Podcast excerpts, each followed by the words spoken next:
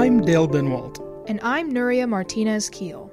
You're listening to The Source. Thanks for joining us as we discuss the Oklahoman's most impactful stories with the reporters who wrote them. The Inflation Reduction Act that President Joe Biden signed last month has been called one of the most significant pieces of climate legislation ever passed into law. It gives money for environmental cleanup and tax incentives to expand renewable energy.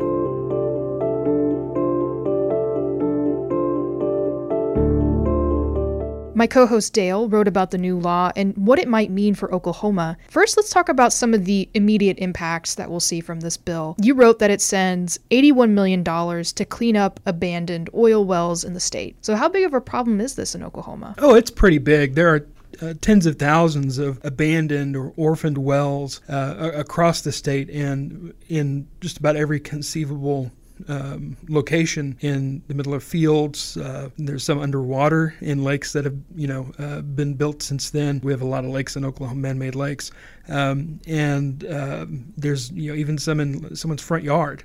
Um, and so this bill uh, allocates $81 million to clean up over a thousand of these abandoned uh, wells. Now, Oklahoma is already um, has a plan uh, and is in the process of going through to, to, to identify and remediate these problem areas. But you know, the, the specific um, this specific money in the uh, in, in, the uh, Inflation Reduction Act is uh, really just a small percentage of the work that Oklahoma has left to do. But still, it, you know, it's 81 million dollars, and it's going to you know, help Oklahoma clean up these sites. The one of the people I spoke to in the in the Biden administration mentioned coming to Oklahoma to a wildlife reserve and seeing uh, a well that had been abandoned some years ago by um, a, oil and gas producer who basically just walked away from the site and you know they saw oil on the ground uh, in in the soil and one of the big problems is, is that there's wildlife in the area, specifically uh, feral hogs, and they'll go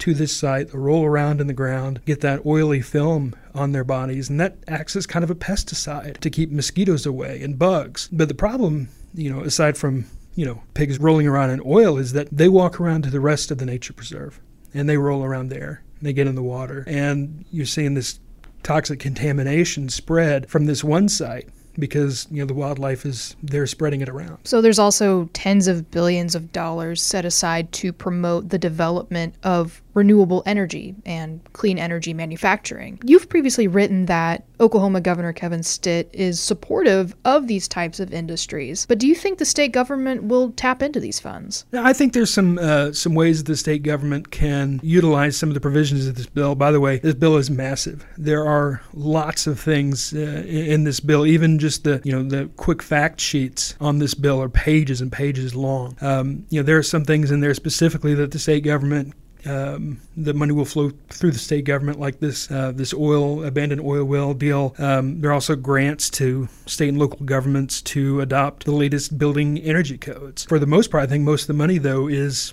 geared directly toward private industry. So you know, it, it probably remains to be seen whether anyone with uh, you know with uh, with a dream to create a factory that builds uh, components for renewable energy like tur- wind turbines or solar panels, things like that. Um, it remains to be seen if anyone has the, the gumption to, to set something like that up in Oklahoma. Now, if they do, they would probably be welcomed with open arms. Governor Kevin Stitt has been very supportive of the manufacturing industry, whatever kind of manufacturing it is, and specifically, he's uh, he's pretty proud about the, the gains that Oklahoma has made toward uh, attracting the sort of the future technology of energy um, production and energy efficiency, uh, inviting that to Oklahoma, most notably with electric vehicles. And just to touch on that, you're, you're totally right that he has been a big proponent of drawing EV manufacturing into the state. We brought in Canoo, which is a, a new EV startup. Um, they've tried to lure Tesla, tried to lure Panasonic, which would build batteries for electric vehicles. But he gave an interesting quote in a recent interview uh, with uh, the Financial Times that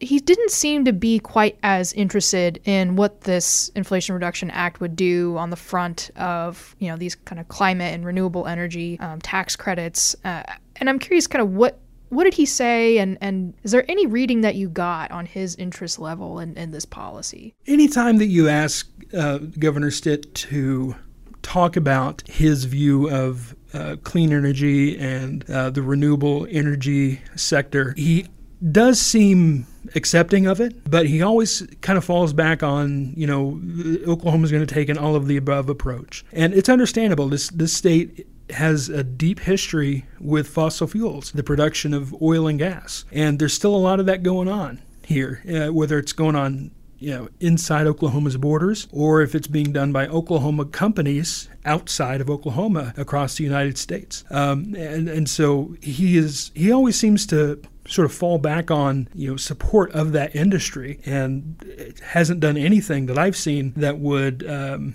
you know cast that industry away or put it aside in favor of some of these uh, renewable or these alternative fuel sources. So, over the past few months, since we're talking about fossil fuels, uh, we've seen a dramatic rise in the price of natural gas. This has already led to increased energy costs, and you wrote that it's only going to get worse this winter. Is there anything in Biden's climate bill that maybe could help alleviate this? In the short term, I don't think so.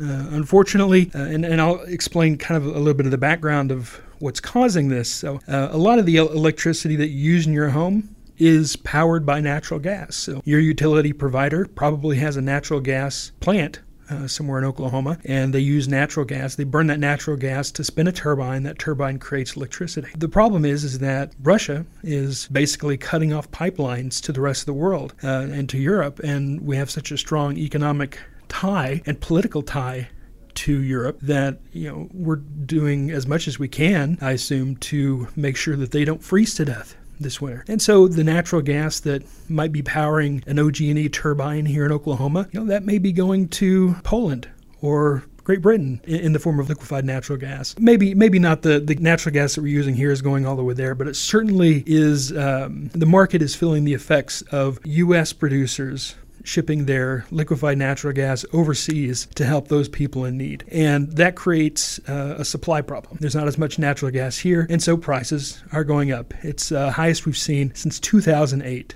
and utility bill might already reflect that. Uh, if it if it hasn't already, it probably will very soon because these uh, utility companies are having to buy this very expensive gas to run their turbines. In the long term, this bill tries to streamline the process for the building of strategic pipelines. Uh, I'm not sure exactly where that uh, these pipelines are going to be, but I know that Chesapeake's CEO has talked about how hard it is to get natural gas out of the Marcellus Shale in the northeastern United States. There's apparently not enough pipeline capacity for uh, for them to increase production in a way that would be meaningful for your utility bill. And so this uh, this bill hopes to streamline the the strategic pipelines and the permitting of those. And it also uh, opens up the the permitting process for federal lands and offshore uh, drilling that could over time uh, help meet the demand that we're seeing. So the oil and gas industry has been critical of the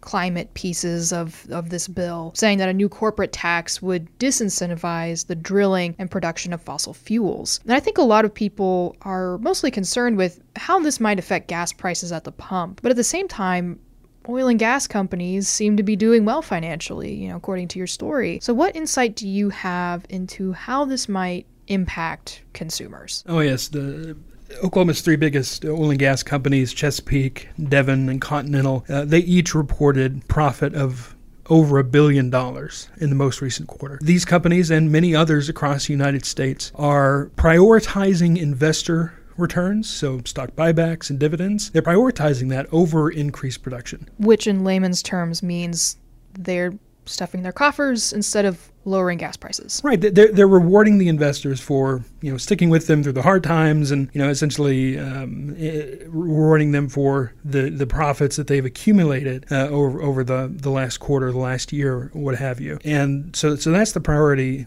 uh, uh, for them right now. And this this tax that that you mentioned is it's called an alternative minimum tax. Basically, what it says in the most basic terms is that uh, certain companies have to pay at least 15% tax. Now, if, if you're a company and you have a, a really good accounting department, a really good legal team, you're going to find every incentive out there that can reduce your tax liability, reduce the amount of tax you have to pay. Well, this bill says, regardless of that, you, you have to pay 15%. Uh, now, the uh, congressional staff have said this would affect about 150 companies in the United States. So we're only talking about the biggest companies, and they're, they're not just oil and gas companies; they're from a wide array of industries. And uh, basically, if you if your company makes more than a, uh, than a billion in profit each year, I believe uh, is what the bill says, then the government's going to make sure you pay at least 15% on that. And I'll add one more thing about gas prices. Gas prices at the pump probably won't have any effect on uh, on on that. Uh, like I said with the, with the previous question, over time that may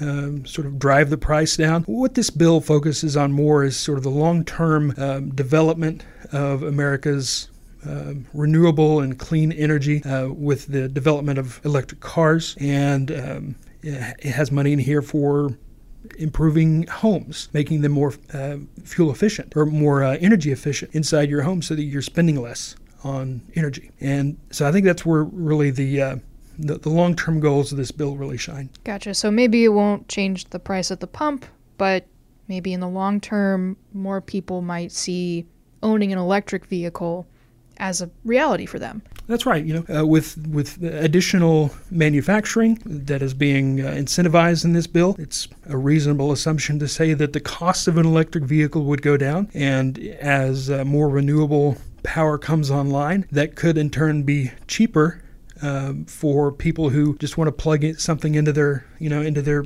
wall socket. Gotcha. Well, Dale, this is all very complicated, but thank you for explaining it in a way that makes sense for everyday people who just want to be able to have an affordable utility or affordable gas prices. So, thank you so much for explaining that. And to our listeners, thank you for joining us this week. This podcast is possible because of the Oklahoman subscribers. We encourage you to subscribe if you can. You can read these stories and more every day in the Oklahoman and at oklahoman.com. Check back next Friday for a new episode.